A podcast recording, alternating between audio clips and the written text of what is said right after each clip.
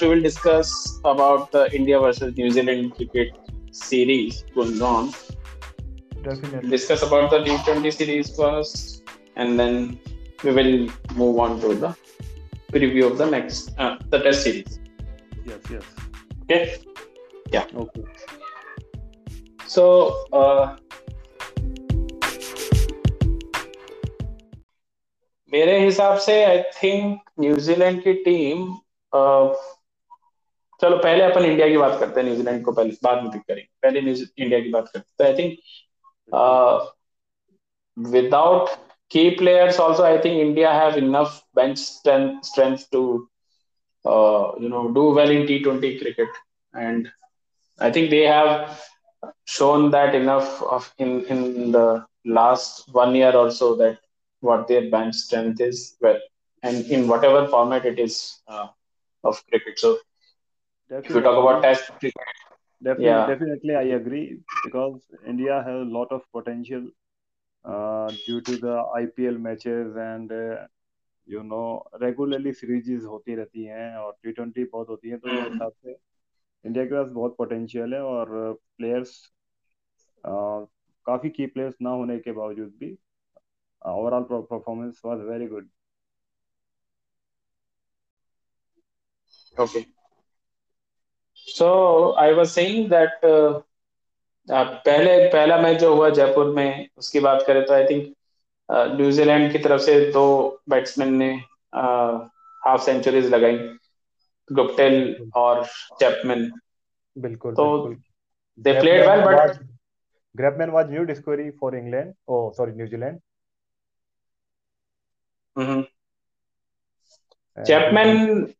was yes Chapman is a good young prospect for New Zealand. अच्छा player है काफ़ी definitely. And उसको I think बीच शुरू में एक चांस भी मिला उसका एक आई थिंक कैच छूटा था किसी इंडियन प्लेयर से मेरे को एग्जैक्टली याद नहीं आ रहा बट उसका कैच छूटा था यस यस बट उसके बाद उसने जो इनिंग कैरी की और एक अच्छा स्टार्ट देके न्यूजीलैंड पे बहुत ही रेस्पेक्टेबल टोटल पे पहुँचाया उसने बट मुझे ऐसा लगा कि न्यूजीलैंड की टीम में एक या दो लोगों के अलावा मतलब they they are a good 150 160 run team but they are not a team which can put up a score of around 180 190 runs on the board. आपको क्या लगता है? मतलब उनकी उनकी बैटिंग में उतना फायर पावर नहीं नज़र आता मुझे। मैं ये कहना चाहता डिपेंड करता है डेफिनेटली केन विलियमसन टाइप के प्लेयर जब बाहर बैठे हो बेंच पे तो इतना इजी नहीं होता 170 180 टच करना। तो वही वही एक जो उनकी बैकबोन है जिससे कि वो आ, आगे बहुत अच्छा स्कोर करते हैं। तो वो चीज़ मिसिंग थी due to Kane Williamson bench पे नहीं था भैया केन विलियमसन वो रेस्ट कर रहा था। ओके ओके क्योंकि वो टेस्ट मैचेस पे फोकस करना चाहता तो आई थिंक उसके लिए उसके लिए प्रायोरिटी टेस्ट मैचेस अभी। He wants to do well in India उसलिए उस, उसको एक रिक्वायर्ड ब्रेक चाहिए था उसको कंसंट्रेट करने के लिए टेस्ट मैचेस पे इसलिए उसने टी ट्वेंटी सीरीज़ से ऑप्ट आउट कर लिया था। So it's good thing that now today's generation player like Virat Kohli and Kane Williams are prioritising test cricket and I think that's the best uh, for the game of cricket right now because uh, yes yes the, the the excitement and the passion which Test cricket bring brings to the table, uh, one day and T20 cricket are not able to match. That's what I feel. कोई भी last last one year में कोई से भी आप test test matches देख लो exciting test matches जैसे अगर इंडिया ऑस्ट्रेलिया गया वहां पे हमने पहले हम छत्तीस पे ऑल आउट हो गए फिर उसके बाद में हमने मेलबोर्न में ऑस्ट्रेलिया को हराया। देन सिडनी टेस्ट मैच को ड्रॉ कराया एक बहुत ही मुश्किल सिचुएशन से। उसमें भी उस मैच में भी ऋषभ पंत ने बहुत अच्छी इनिंग खेली थी 97 रन की। बट वो आउट उसके आउट होने के बाद में फिर हमारे पास फायर पावर नहीं बची तो हम मैच को जीत नहीं पाए बट हमने बहुत ही जज्बे के साथ में उस मैच को ड्रॉ करवाया। अश्विन और बिहारी ने बहुत अच्छा बहुत ही बहुत ही अच्छा। कमबैक था। बिल्कुल बिल्कुल। इसी तरीके से इंडिया का वर्ल्ड कप का जो सफ़र था टी ट्वेंटी वर्ल्ड कप का जैसा हुआ एंड अच्छा हुआ शुरुआत थोड़ी खराब हुई लेकिन उसके बाद में फिर न्यूजीलैंड को जहाँ से हम वर्ल्ड कप में उनसे हारे थे और जिस तरीके से उनको थ्री ज़ीरो से क्लीन स्विप किया वो एक बहुत ही बेहतरीन था और वो भी अपने कुछ की प्लेयर्स के ना होते हुए भी बहुत ही बेहतरीन परफॉर्मेंस रहा आई थिंक आपकी क्या राय है इस बारे में? जी, बिल्कुल। आई थिंक इंडिया की तो मुझे ऐसा लगता है कि इंडिया के अभी अगर आप 11 के 11 खिलाड़ियों को हटा करके नए खिलाड़ी खिला दें तो वो भी न्यूजीलैंड को हरा सकते हैं। अभी इंडिया की टीम में इतना दम है। बट मुझे ऐसा लगता है कि न्यूजीलैंड के साथ में थोड़ा सा हार्श हो गया क्योंकि वो लोग वर्ल्ड कप फाइनल से हार करके आए थे। और उनको सिर्फ़ दो ही दिन हुए थे, जयपुर में उनको मैच खेलना पड़ा। और भी जो मनोवैज्ञानिक दबाव होता है उसका जो एडवांटेज है वो इंडिया को हाँ। डेफिनेटली बिल्कुल। क्योंकि कॉन्फिडेंस लूज होता है खिलाड़ी का वर्ल्ड कप जैसे जितना बेटर जितना बेटर न्यूजीलैंड करके आई थी इंडिया को भी हरा के आई थी और उसके बाद उन्होंने जो सेमीफाइनल में जो फ़ेज़ किया किया था उसके बाद हाँ, ऑस्ट्रेलिया को। उसके बाद में फिर इंडिया ने उनको क्लीन स्वीप किया है तो कहीं ना कहीं एक प्रेशर था उनके ऊपर और यस जिसका एडवांटेज इंडिया को ज़रूर मिला है। और कुछ लेकिन मिसिंग पॉइंट्स इंडिया के थे वो यहाँ हाईलाइट हुए। इंडिया ने जो अपने बॉलर्स थे अश्विन था जिसने अच्छा यहाँ पे बहुत ही अच्छा टेम्परामेंट दिखाया। और इसके अलावा हर्षल पटेल जो, जो कि हमारे आईपीएल की खोज हैं उनसे भी बेस्ट पोजीशन हुआ। तो काफ़ी यस डेफिनेटली हर्षल पटेल तो मेरे को लगता है कि future of T twenty cricket है। मतलब बुमराह के बाद में अगर कोई बॉलर जो कि टी ट्वेंटी में फास्ट बॉलिंग में मैं बात कर रहा हूँ स्पिनर्स की बात नहीं कर रहा हूँ। फास्ट बॉलिंग में जो आपको मतलब अगर सामने वाली टीम को कैसा भी स्टार्ट मिलो अगर आपके पास में हर्षल पटेल जैसा बॉलर है तो आई थिंक आप रोक सकते हो टीम हाँ, क्योंकि वो आईपीएल में बहुत ही अच्छा मतलब इकोनॉमी से बॉलिंग कर रहे हैं विकेट भी निकाल रहे हैं और जब सिचुएशन होती है विकेट की ज़रूरत एक प्रेशर बनाने की ज़रूरत होती है तो वो उसको निकाल के दे रहे हैं। तो ये बहुत ही अच्छा इंडिया के फ्यूचर के लिए भी दिख रहा है। और yes. आईपीएल वैसे से आपने जैसा कहा कि इंडिया की सेकंड टीम बोले या आ, बहुत से प्लेयर ऐसे हैं अभी भी जिसको अगर इंक्लूड किया जाए इन टीम इंडिया में तो बहुत ही कॉन्फिडेंस से और अच्छे बैटिंग करके अच्छी बॉलिंग करके अपने प्रदर्शन से प्रभावित कर सकते हैं वो। राइट तो अब जैसे अगर आप देखो सेकंड सेकंड मैच भी देखो आप। पहले मैच में तो चलो जयपुर में आ, आ, वो आए थे उनके ऊपर प्रेशर था पहला मैच था। बट पहला मैच हारने के बाद में एक तो थोड़ा टीम को एक झटका लगता है. कहीं ना कहीं मुझे ऐसा लगता है न्यूजीलैंड उस झटके से उभर नहीं पाया। सेकंड मैच में भी आई थिंक वही 160 के समथिंग स्कोर बनाया उन्होंने फिर इंडिया ने वो वापस चेज कर लिया। हालाँकि ये उनकी दाद देनी पड़ेगी कि उन दोनों ही मैचों में उन्होंने इंडिया के चेज को लास्ट में थोड़ा डिफ़िकल्ट बना दिया था। बिल्कुल बिल्कुल। क्रूशल टाइम पे उन्होंने उसको लास्ट हाँ। स्टेज तक लेके गए और इंडिया को प्रेशर में रखा थोड़ा सा लेकिन फाइनली इंडिया ने खैर वो चेंज किया और अच्छे से विन हासिल की। हाँ जयपुर में तो मुझे ऐसा लगा एक बार कि तो मैच नहीं निकल गया है। तो पता चला न्यूजीलैंड की तरफ़ जा रहा है मैच फिर लास्ट में वो तो ऋषभ पंत ने चौका मार दिया काम खत्म हुआ। बिल्कुल अगर उसी टाइम पे एक विकेट और लूज हो जाती तो फिर फिर तो मुझे भी नहीं लगता था कि शायद ये मैच नहीं बचता। बट हाँ ठीक है फ़र्स्ट मैच लेकिन सिर्फ़ फिर सेकंड मैच में आई थिंक इंडिया ने फिर वही गलती करी। हालाँकि उसमें उनको इतनी दिक्कत नहीं आई फ़र्स्ट वाले मैच में ज़्यादा बुरा था इंडिया का परफॉर्मेंस चेजिंग में। हालाँकि वो जीते लेकिन उनका थोड़ा सा दिक्कत होती है चेज करने में। वो एकदम जैसे कहते हैं ना स्टार्ट टू लाइक स्टार्ट से फिनिश तक फ्लुएंट परफॉर्मेंस नहीं थी बीच में कब आए। थोड़ा ऊपर नीचे हुआ।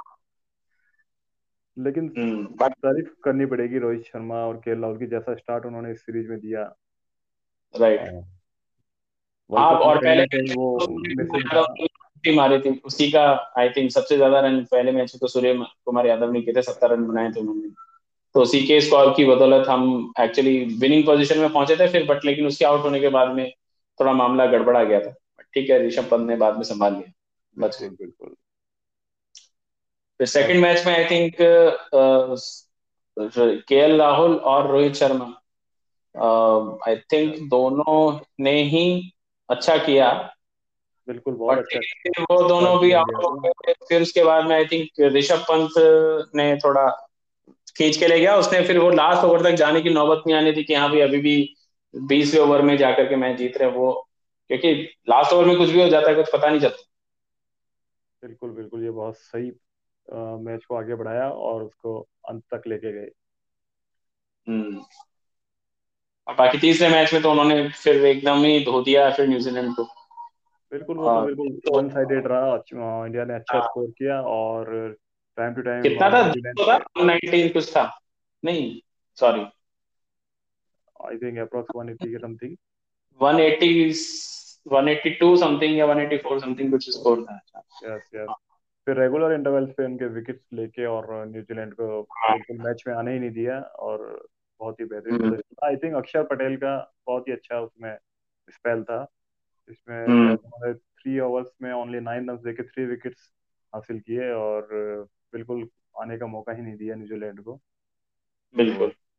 ये कुछ पॉइंट्स जो यहाँ हाईलाइट हुए हैं वो जो वर्ल्ड कप में मिसिंग थे अश्विन की बॉलिंग हो अक्षर पटेल की बॉलिंग हो हर्षल पटेल का स्पेल हो। हम्म। तो, हर्षल पटेल दोनों मैचों में उसने दो दो विकेट निकाले। दो लास्ट के दो मैच खेला वो मतलब सेकंड और थर्ड टी ट्वेंटी खेला। दोनों में उसने दो विकेट निकाले हैं हर्षल पटेल ने। और आई थिंक थर्ड वाले थर्ड मैच में बिल्कुल थर्ड में थोड़े इकोनॉमी के लिए थोड़े महँगे साबित हुए लेकिन फिर भी विकेट्स इंपॉर्टेंट थे जो विकेट्स निकाल राइट और सेकंड मैच में तो उनकी बॉलिंग भी बहुत अच्छी थी जिसमें उन्होंने विकेट्स भी लिए इकोनॉमी भी उनका अच्छा हम्म। और आई थिंक तीन विकेट उसने निकाले थे अक्षर पटेल ने थर्ड थर्ड वही मैं वही मैंने भी दोहराया दोहराता हूँ दोबारा कि उन्होंने तीन ओवर का जो स्पेल किया नौ रन देके और थ्री विकेट हाँ बिल्कुल बिल्कुल। टॉप क्लास मैच में आने ही नहीं दिया उन्होंने मौका ही नहीं दिया। और अरे हीरा है हमारा अक्षर पटेल वो तो जडेजा है इसलिए मौका नहीं मिलता उसको। वरना हीरा है हीरा। बिल्कुल बिल्कुल। आईपीएल मैचेस में भी हमने देखा है बहुत ही अच्छा प्रदर्शन कर किया है अक्षर पटेल ने प्रभावित किया है। हम्म, बिल्कुल।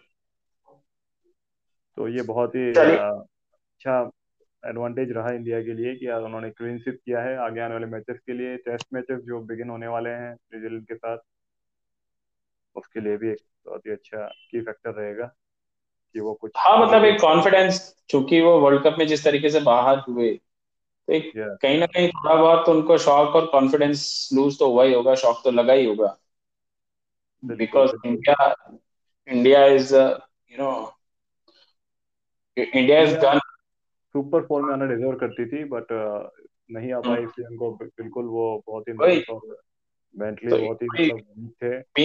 Being a gun country in the cricket और वो फिर पहले राउंड में बाहर हो गए। आई थिंक कहीं ना कहीं टाइमिंग्स का भी कंडीशंस के भी अडेप्टेबल हो गए थे क्योंकि आईपीएल मैचेस रिसेंटली उन्होंने वहाँ खेले थे और उसके बाद में वो इस तरीके से डेस्परेटली दो मैचेस हारना हालाँकि बाद में थ्री मैचेस उन्होंने कंटिन्यूसली जीत के अप्रूव किया अपने आप को बट तब तक सुपर फोर का फैसला हो चुका था इसलिए वो एक नेगेटिविटी आ गई थी। बिल्कुल और आई थिंक उसमें हमको इतना ज़्यादा नहीं देखना चाहिए क्यों कहीं ना कहीं इसमें शेड्यूलिंग की गलती है क्योंकि आप अगर देखो पहला दो 2020 का आईपीएल हुआ वो सितंबर अक्टूबर में यूएई में हुआ था। Yeah. उसके बाद में इंडिया वहाँ से ऑस्ट्रेलिया चले गए। वहाँ पे उन्होंने चार टेस्ट मैचेस खेले। उससे पहले आई थिंक वनडे और टी ट्वेंटी सीरीज़ भी खेली। Right right? उसके बाद में चार टेस्ट टेस्ट मैचेस खेले। और चार टेस्ट मैचेस खेलने के बाद में आप आए वापस इंडिया और आपने इंग्लैंड से I think T twenty series और वनडे सीरीज़ और टेस्ट मैचेस खेले चार पाँच टेस्ट मैचेस या चार आई थिंक चार या पाँच टेस्ट मैचेस थे उस टाइम भी। और फिर उसके बाद में आप जो है इंग्लैंड गए। Yes yes okay world test championship का फाइनल खेलने के लिए। उसके बाद में इंग्लैंड का टूर किया आपने उसमें आपको पाँच टेस्ट मैच खेलने थे लेकिन उसमें आई थिंक आपने चार ही खेले। एक विड्रॉ कर लिया वो कोरोना का आउटब्रेक हुआ टीम के अंदर इसके लिए। और फिर उसके बाद फिर आप आईपीएल का सेकंड लेग अच्छा बीच में आईपीएल भी हुआ sorry sorry for missing out बीच में आईपीएल हुआ फिर वो अबेंडन हुआ because of covid outbreak in with in and the second wave what happened in India we all know उसके बाद then immediately after England tour वो लोग आईपीएल का सेकंड लेग खेलने के लिए यूएई e पहुँच गए। और वो खत्म हुआ नहीं कि उसके छह दिन में वर्ल्ड कप स्टार्ट हो गया। तो मतलब ये क्या स्केड्यूलिंग है? बिल्कुल तो बिल्कुल एक तरह की स्केड्यूलिंग करोगे इंडिया के कुछ प्लेयर्स तो जैसे जसप्रीत बुमराह है Virat Kohli they have been on the road for so long मतलब इंसान है भाई मशीन थोड़े ना बिल्कुल कहीं ना कहीं उनके फिटनेस पे और उनके प्रदर्शन पे पे फ़र्क पड़ा। कंटिन्यूसली तो उनका मेंटल उनका जो मेंटल साइड है, वो भी तो लुक आफ्टर करना पड़ेगा फ़िज़िकल चलो ठीक है, आप कितना ही आइस पैक ले लो या कुछ भी कर लो रिफ्रेश होने के लिए आप कोई सी भी टेक्निक यूज़ कर लो अल्टीमेटली बॉडी को रिकवरी का टाइम चाहिए माइंड को रिकवरी का टाइम चाहिए। एक गेम कितना एग्जॉस्टिंग होता है मेंटल लेवल पे फ़िज़िकल लेवल पे, ये तो सब जानते ही हैं। बिल्कुल बिल्कुल। जिस तरीके से कंटिन्यूस क्रिकेट हो रही है, उससे बिल्कुल एग्जिस्टेड हो जाते हैं प्लेयर्स उनको कहीं ना कहीं एक फिजिकली एंड मेंटली पीस की उनको भी रिक्वायरमेंट होती है। बीच में ब्रेक देना बहुत ज़रूरी होता है। इतने बड़े सीरीज़ से पहले डेफिनेटली हाँ। उनको अच्छे से फिटनेस और उनका मेंटल जो स्ट्रेस लेवल है बिल्कुल परफेक्ट होना चाहिए। बिल्कुल। स्ट्रेस नहीं होना चाहिए उनपे। ठीक है कई जगह स्केड्यूलिंग में बहुत ज़्यादा कुछ किया नहीं जा सकता लेकिन एक आई थिंक एक बैलेंस मेंटेन करके किया जा सकता है बाय रोटेटिंग द प्लेयर्स क्योंकि अभी मुझे तो आश्चर्य इस बात का है कि अगर स्केड्यूलिंग इंडिया के पास में अभी अगर आप देखो कम से कम पचास लोग ऐसे हैं जो सीधे इंटरनेशनल टीम में क्वालिफाई करते हैं। तो आप क्यों दो टीम नहीं बना सकते? आपने किया ना श्रीलंका में भी आप किया आपने किया वो तो ठीक है कोविड आउटब्रेक हुआ उसकी वजह से आप थर्ड मैच हार गए वहाँ पे वरना वो सीरीज़ भी आप जीत गए थे। आपने श्रीलंका में जाके वनडे और टी ट्वेंटी सीरीज़ खेली ना with your second team one team was there in England they were playing test matches और they must be prepare they were preparing for the World Test Championship final or maybe playing something like that. It was happening, and then these guys were playing in Sri Lanka. So if you can do it, then now why why you didn't do didn't do it uh, at the time of World Cup? बिल्कुल बिल्कुल at least कुछ fresh legs होते fresh faces होते fresh minds होते तो उससे बहुत कुछ हो सकता था बट लेकिन ठीक है अब जो हो गया सो हो गया क्या कर सकते but I think in future India should start thinking on those on those lines. हाँ बिल्कुल जो गैप्स रह गए हैं उन पर ज़रूर काम आ, होगा। और जिस तरीके से अभी इंडिया ने क्लीन स्विप किया है और उस तरीके से अच्छा और भी बेटर प्रदर्शन की उम्मीद होगी फ्यूचर में भी। बिल्कुल टेस्ट मैचेस की बात करें तो अब देखो दो टेस्ट मैच की सीरीज़ है पता नहीं एक तो इंडिया जो है न्यूजीलैंड के साथ में सिर्फ़ दो दो टेस्ट मैचेस या तीन मैक्सिमम तीन टेस्ट मैचेस की सीरीज़ ही क्यों खेलता है? न्यूजीलैंड एक अच्छी टीम है और वो आई थिंक लंबी सीरीज़ डिजर्व करते हैं। बिल्कुल चार या पाँच मैचेस की सीरीज़ ज़रूर होनी चाहिए। हाँ दो टेस्ट मैचेस की सीरीज़ अभी इंडिया न्यूजीलैंड जाता है दो टेस्ट मैच खेल करके आ जाता है। और इंडिया का ट्रैक रिकॉर्ड है इंडिया जब भी बाहर जाकर के टेस्ट मैच खेलती है पहला टेस्ट मैच हारती है। बिल्कुल बिल्कुल। वो कुछ एडेप्टेबल होने में उन्हें समय लगता होगा या कुछ अदर फैक्टर्स बिल्कुल। उसके बाद में उनका जो प्रदर्शन है बहुत ही मतलब इम्प्रूव होता है और वो अच्छा कमबैक हाँ, राइट तो they always make a comeback तो अभी मुझे बताओ आप दो टेस्ट मैच की सीरीज़ रखते हो जब आप न्यूजीलैंड जाते हो। तो आप पहला मैच हार जाते हो दूसरा मैच में कमबैक करके क्या सीरीज़ लेवल ही हो सकती है? जीत तो जीता तो जा नहीं सकता। बिल्कुल नहीं जीता जा सकता बिल्कुल। हम्म। अब यहाँ पे इंडिया में आए हैं इंडिया में भी ये दो मैच खेल रहे हैं। अब दो मैच में अभी उसमें होगा क्या? मुझे नहीं लगता कि न्यूजीलैंड चैलेंज कर पाएगा बहुत ज़्यादा इंडिया को। तो उसमें यही होगा कि ग्रीन पार्क की विकेट है उस पर कानपुर में। ठीक है तो वो टर्निंग ट्रैक्स ही बनेंगे, क्योंकि आप देखो फास्ट बॉलिंग में आपके पास में बुमराह नहीं है, शमी नहीं है, वो रेस्ट पे। आपने टीम को, ईशांत शर्मा को, मोहम्मद सिराज को। ठीक है, मेरे हिसाब, और जयंत यादव भी टीम में है। जयंत यादव भी टीम में है। मुझे तो ऐसा लग रहा है कि अश्विन जडेजा और जयंत यादव ये तीनों खेलेंगे। बिल्कुल इंडिया अपने स्पिनर्स पे बहुत ज़्यादा ट्रस्ट करेगा और जैसा कि इंडिया के पिचेस है यहाँ जो टर्निंग ट्रैक है उस हिसाब से इंडिया हाँ। इन्हीं पे ज़्यादा बिलीव करेगा। साफ़ टीम सिलेक्शन में पता चल रहा है कि अगर आपने बुमराह शमी दोनों का रेस्ट दे दिया तो बच्चा कौन टेस्ट मैचेस में ज़्यादा? एक ईशान शर्मा अकेला बच्चा है। थोड़ा बहुत उमेश यादव मान लो लेकिन वो थोड़ा उसका on and off on and off चलता है उमेश यादव का वो एकदम ऑन सॉन्ग नहीं रहता है हमेशा। Yes, yes. और बाकी मोहम्मद सिराज है वो भी अच्छा प्लेयर है। मैं नहीं कहूँगा कि मोहम्मद सिराज में कोई कमी है अच्छा प्लेयर है काफ़ी अच्छा प्लेयर है बट लेकिन फिर भी अगर आप देखोगे तो आप कहीं ना कहीं अपने सीनियर बॉलर्स को आपने रेस्ट करवाया है। मान लिया कि वो थके हुए होंगे सब होगा। रेस्ट करवाया है टेस्ट सीरीज़ में रेस्ट करवाया तो फिर मेरे हिसाब से India is looking for spin friendly wickets right now. They are not going for any wickets which will support uh, at least one, even even if one percent of pace. I don't think there will be no grass. It will be flat wicket, and then for two to three days it will be a batting friendly. Then after that it will be a spin friendly wicket. बिल्कुल बिल्कुल जो आपके senior bowlers हैं जो regularly bowling करते आ रहे हैं जो एक रिदम के संग उनका वेरिएशन होता है उनकी बॉलिंग में उनको हर तरह का एक्सपीरियंस होता है उनको आप रेस्ट देते हैं, नहीं खिलाते हैं और फिर डिपेंड करते हैं बिल्कुल जो कि न्यू बॉलर्स हैं या कुछ ज़्यादा नहीं खेले हैं तो उनको डेफिनेटली स्पिनर्स की तरफ़ ज़्यादा देखना पड़ेगा उस हिसाब से। वो प्लानिंग वैसी ही करी है उन्होंने उन्होंने प्लानिंग करी ही वैसी है कि वो स्पिन में ही बीट करके हरा देंगे तो वो बस ये है कि पहला मैच आई थिंक यहाँ है और दूसरा match not able to recall कहाँ पे है, दूसरा मैच आई थिंक जहाँ भी होगा वो भी स्पिन फ्रेंडली विकेट पे ही होने वाला। बिल्कुल। हम्म। तो ठीक है। अब टेस्ट मैचेस में बहुत ज़्यादा कुछ है नहीं है नहीं डिस्कस करने को। विराट कोहली खेल नहीं रहा रोहित शर्मा खेल नहीं रहा। जसप्रीत बुमराह नहीं है मोहम्मद शामी नहीं है के राहुल इंजर्ड हो गया है। बिल्कुल कुछ इंजरी है कुछ सीनियर प्लेयर्स को रेस्ट दिया गया है। तो एक देखा जाए तो न्यू टीम है होगी इंडिया की जिसमें ज़्यादा सेकंड इलेवन तो सेकंड कह सकते हो। बिल्कुल बिल्कुल। तो उसके बाद ही आ, कुछ अपन उसका रिव्यू कर पाएँगे किस तरीके से न्यू प्लेयर्स का उसमें प्रदर्शन रहता है किस तरीके से वो इस उनके लिए अपॉर्चुनिटी है इसको वो बुना पाते हैं इस अपॉर्चुनिटी को। बट अगर आप देखोगे टीम तो टीम में अभी भी एक्सपीरियंस है। ऐसा नहीं है कि मतलब they will be like Mohammed Siraj क्योंकि लास्ट टेस्ट मैचेस में हमने बॉलिंग करते देखा है और अच्छी बॉलिंग की है उन्होंने। उमेश यादव भी टेस्ट मैच खेले हुए हैं। बॉलर तो है ही ठीक है।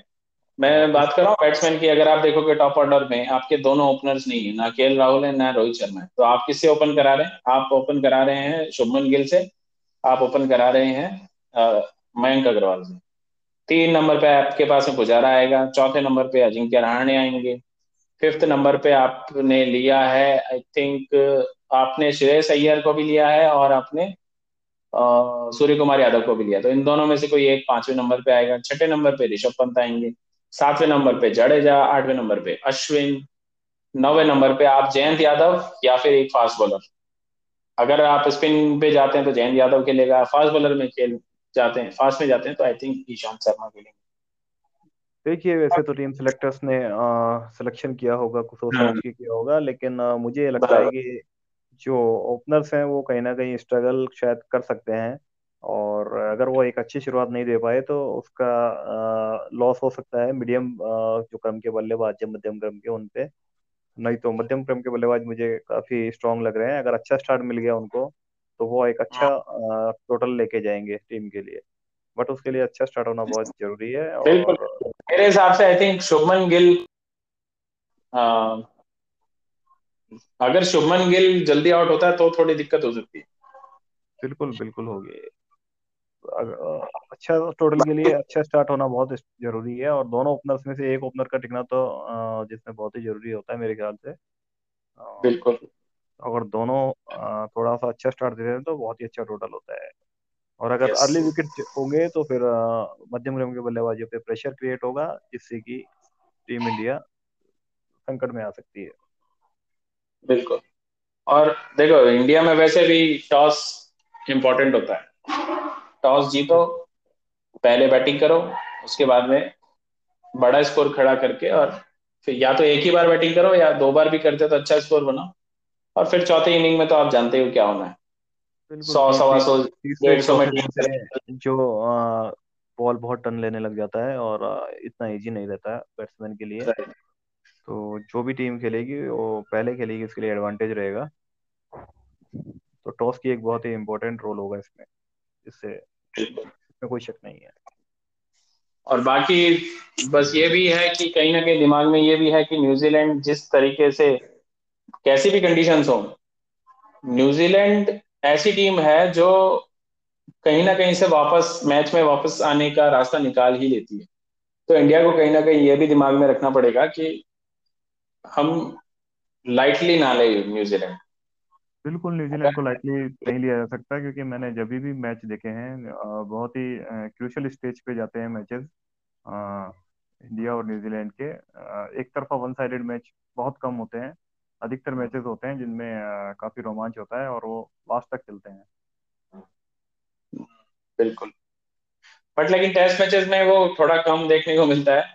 लेकिन मैं, मुझे पता नहीं क्यों इस बार लग रहा है कि केन विलियमसन कुछ तो कर सकता है। बिकॉज़ वो अभी अपनी कुछ अलग ही दुनिया में है। वो कौन से लेवल पे है, हमें भी नहीं पता। वो बहुत ही, मुझे अभी ऐसा लगता है कि जितने भी दुनिया में बैट्समैन है उनमें अभी जो नंबर वन बैट्समैन है इवन विराट कोहली से भी ऊपर अभी कोई है तो वो केन विलियमसन स्टीव स्मिथ नीचे आ चुका है विराट कोहली की फॉर्म अच्छी चल नहीं रही है। जो रूट एक अपनी टॉप क्लास फॉर्म में है बट लेकिन जिस फॉर्म में भी केन विलियमसन है आई थिंक उसको कोई अभी बीट नहीं कर सकता। केन विलियमसन ऐसे प्लेयर हैं जो टेस्ट मैच हो टी ट्वेंटी हो या वनडे हो तीनों फॉर्मेट्स के लिए बेस्ट प्लेयर है वो और उनका बहुत ही अच्छा प्रदर्शन रहा है।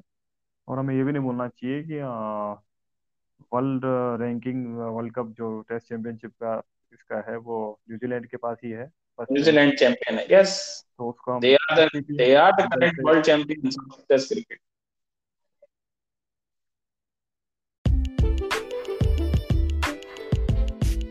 ऐसे प्लेयर हैं जो टेस्ट मैच हो टी ट्वेंटी हो या वनडे हो तीनों फॉर्मेट के लिए बेस्ट प्लेयर हैं वो और इनका बहुत ही अच्छा प्रदर्शन रहा है।